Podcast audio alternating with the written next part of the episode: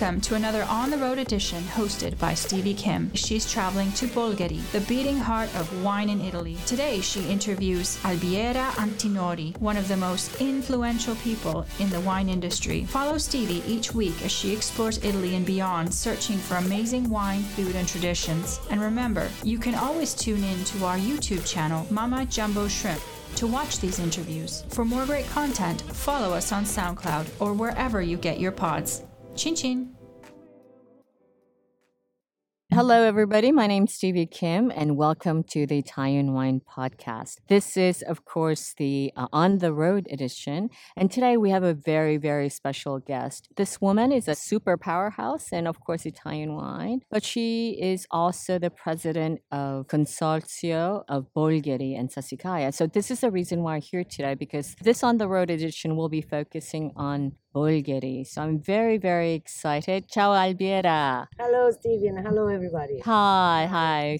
So thank you so much for doing this. I know you're so busy. I tried getting hold of you so many times, but we weren't able to do that. And so, so uh, grateful to have you on the show today. So, congratulations. Thank you. And because you have become the president of the consortium. The name is Consorzio per la Tutela dei Vini Bolgheri e Bolgheri Sassicaia DOC, one of the longest DOC names, you know, we have, of course. And I love it because, you know, you have two also vice presidents who are women.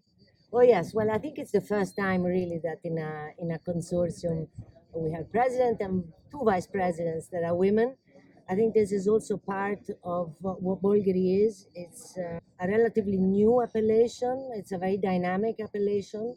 And uh, this is why at this point there's a bit of woman power, extra woman. Yes, I love it. Girl power. I love it. So, uh, for our audience who are less familiar with Bolgheri, would you mind giving us a little bit about the facts and figures, where it's located, how many producers there? Just give us a little small overview. So, we are talking about two consortium. One is Bolgheri and one is Bolgheri Sassicaia. They are one inside the other one, but they are two different uh, entities, let's say. Bolgheri is located is a little town uh, located in the south of Livorno on the Tyrrhenian uh, on the Tyrrhenian coast. It is a very small appellation because it's about 1,350 hectares of vineyard. We are 65 producers, so it's very small and it's a relatively new. When did it all start? It started 25 years ago officially, but the first uh, owner, winemaker that uh, started wine was Mario Incisa with Sassicaia about 50 years ago. He was the first one who planted. Here there was practically no vineyards in, in the area. It was an agricultural land, but not really dedicated for quality vineyards. So he started and gave the start. It made everybody realize that this area was really special, especially for varieties Cabernet Sauvignon, Merlot, and Cabernet Franc. So since then, there's been a strong movement of uh, other wineries and uh, slowly emerging as the top Italian wines. Uh, if you look at the Liv-Ex, we have three in the first 10 that are coming from Bolgheri. I know that's amazing. Which is quite quite incredible. I must say that it is a mixture basically there is a really special terroir the soil and the climate the influence of the sea the mountains behind really make it unique. And then there is the spirit of the producers. Before there were few now there are more but we're all very dedicated to quality production. So the direction is clear uh, it is centered there is a lot of experimentation going on but I think this is what really makes unique Bolgheri. So, can you tell us a little bit about the special terroir that there is in Bolgheri that you were talking about, and the uh, quote unquote the experimental winemaking? So it would be it would be easier if everybody was here and I could show. I mean, uh, there's like an amphitheater of mountains that overlook the sea. So this makes the climate here particular because at night there is breeze that comes from uh, the sea, which mitigates either the heat or the coolness. Then there are uh, towards the sea obviously more sandy soil and that become more limey and more intense towards the hills this is where the part in the middle is where the great wines are produced. We are seeing more and more also now uh, vineyards uh, a little bit higher in the hills. This is probably due also to uh, climatic condition and climatic changes that here we really haven't uh, felt in reasonable terms. But this is what the, the terroir gives you. It gives you a variety. You can have younger and fresher wines towards the sea, and more and more you go towards the mountains, the more complex they they are. So, you know, first of all, how big is the Bolgheri area in terms of wine production? Um, it is about, as I said, 1,350 uh, hectares of vineyard. Actually, the area with which it's 13 kilometers long relation and 5 kilometers wide. So it's very small. Yeah it's very tiny. Could you possibly break down for the wine geeks you know because you know we have a lot of the wine students that follow our podcast. Could you break down the kind of the, the grape varieties in terms of planting and percentage within these vineyards? It's mostly you know, quote unquote, the Bordelaise blend, right? Yes, it's mostly, I mean, the most uh, very planted is uh, Cabernet Sauvignon. Then there is Merlot. The emerging variety is Cabernet Franc. There is a bit of Syrah, and then there are the grapes, that the, the white grapes. There's a bit of Sauvignon, there's a bit of uh, Vermentino. But the vineyards dedicated to the production of Bolgheri Superiore account for about uh, the 20% of the total appellation. The total appellation produces about six and a half million uh, bottles, so it's relatively small. So, um, you know, there's something very particular, I would say, a little bit going against the current in terms of trends is that uh, the DOC in uh, Bolgheri and there's kind of no rules in a way, right? It's very flexible in terms of the, they call the wine laws here in Italian disciplinare, right? So can you tell us a little bit about what exactly the disciplinare dictates in terms of the blending? Uh, the blending is, um, I mean, it's not that there's no rules, but the, it doesn't give too many specific rules on the percentage because the idea behind this was in the years to enhance the impact that terroir has. So you can have 100% one single variety that can compose Bolgheri Superiore, but you can have also the blend between them. And this is this is why there was not a tradition uh, that said the variety, the principal local variety had to be that.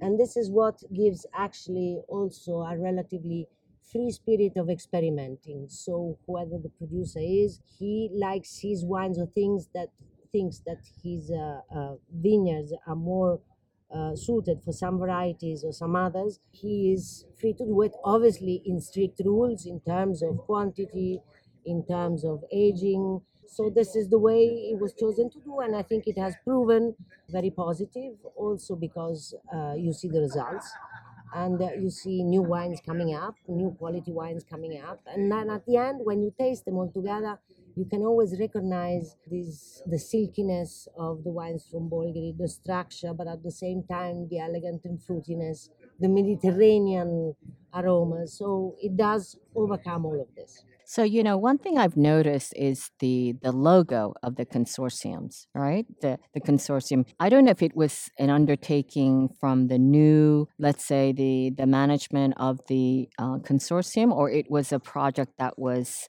before in terms of the changing of the logo. There was recently there was a small change of the logo right? Yeah, it was a slight redesign. The cypresses were always in the logo. The cypresses took they take uh, they they are taking example of the alley of cypress trees in uh, that takes to Bolgheri, that drives to Bolgheri. So it was just a redesign. I mean, so it's it, a symbol. It's the, the, the Viale dei Cipressi di Bolgheri is the symbol of the appellation. So talking about symbols, of course, um, this evening there's this big dinner of celebration in the main road, the Viale the, uh, of Bolgheri. Would you like to tell us a little bit about this event, how it became about? Uh, well, the, the dinner is the, the conclusion of a whole day of tastings. So that's the that's the fun part. But during the whole day today, we had uh, the first time that we introduced uh, en primeur the vintage 2019 that is going to come out uh, as of January 2022, which is very important because uh, never before there was an en primeur of all the producers of Bolgheri of the Bolgheri Superiore. During the day, the people could uh, taste uh, the Bolgheri's 2020 that Rosso that have just come out. We organized this fun tasting in seven seven wineries, and uh, that hosted all the other producers, which is really nice and shows what the spirit uh, of this uh, of this area of this appellation is is a spirit of friendship of hard work so uh, everybody gives the occasion also to smaller producers to present their wines after this long day of tastings because they started from 10 o'clock and they will finish at 5 we will have uh, the dinner on the on the viale in which uh, we are keeping our eyes on the weather because uh, uh, there is always uh, in this period of time a bit of a bit of rain that the vineyards really need it, but in in this evening we don't really need yeah. it. Uh, Well, we- just a just a sliver of rain would be fine, yes, right? exactly, and uh, it's going to be one long table along this alley. How many people will be participating at the dinner? We are going to be just under a thousand. Uh, Oh my goodness. Yes, that's going to be beautiful in one. Long I can't wait. Yeah, yeah, yeah, and all the wines to be tasted. hmm So the, the, the dinner is organized in a way that all the wineries have invited their guests, and then there is two two parts that are the guests of the consortium, and all the wines of the producers will be you will be able to, to taste. So there's going to be a lot of wine. Well, I, I can't wait for that. I would like to ask you has the harvest started in Bolgheri We have started picking a few things. What, what have Uh, you started? We've had The white grapes for actually, rosé grapes? the- we've started with the rosé grapes, and some people have started picking the merlot. This summer has been quite a hot one. Mm-hmm. although here it hasn't created uh, any particular problems but uh, so some little merlot has started but it's just small things the real it's going to be starting next week Right. this is why we did the dinner uh, and the event and the tasting just a few days before so Right, then right. everybody would be free to concentrate on what, On they, the on harvest. what they should be So, and how long does the harvest will continue? When will it end, do you think, this Uh, year? this will will depend i think uh, three weeks it will, should be over i mean the apex is going to be in the next uh, couple of weeks And in general, if you compare this year's harvest, I know it's it's maybe difficult, premature to uh, give a kind of a judgment, but what, how does it compare to last year's, for example? What is your Uh, expectation? Well, if the question is, is it going to be a great vintage? Uh, yes, I but think I kind of roundabout way, yeah. I think uh, the um, the chances are that it's going to be a great vintage. Uh, but as a viticulture, I can never say that until all the grapes are in the cellar. The chances are that it's a great vintage. But Right. Until it's finished and done, and every malolactic fermentation has started, vineyard uh, vineyard owners don't really want to talk about that. Right, It's right, like, right. Uh, A taboo. yeah, Yeah. exactly. So, talking of you know challenges, what are the main challenges for Bolgheri producers? I know that's a gross generalization; it depends on the each wineries. But what are the challenges for Bolgheri producers in general? I think the challenges are the challenges of great appellations to produce better and better wines every year, to experiment, to see if there's new things. This is an area in which we still have a lot to discover. The average age of the vineyards is 15 years old, so there is still new things to be done, varieties, areas, uh, viticulture wise. To be experimented, but the concept has to be that quality, quality, quality along and introducing people to the area because it's known, uh, but still uh, there is a lot of work to do.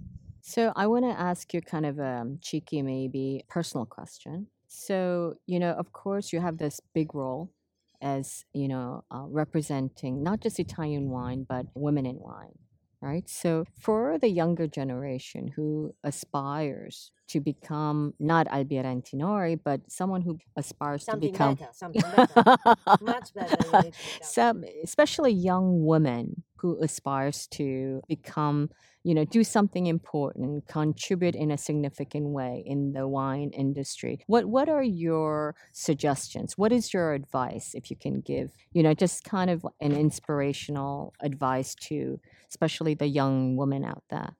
I think that the first thing goes through studying, studying, and you know, going to good universities, taking uh, stage in vineyards, harvesting, understanding land, and understanding wine. There is a real need of people that have an experience and a, let's say, a curriculum Mhm. that is important. And this is something that the new generation has the chance to do. our generation, we were not really pushed to study a lot.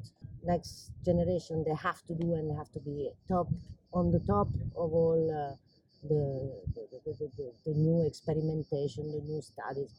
Then, in general, to any kind of uh, of, of young uh, uh, starting to work, probably the most important thing is the curiosity. The curiosity leads you to always look for something new and for something better. And then just to prepare to be hardworking people.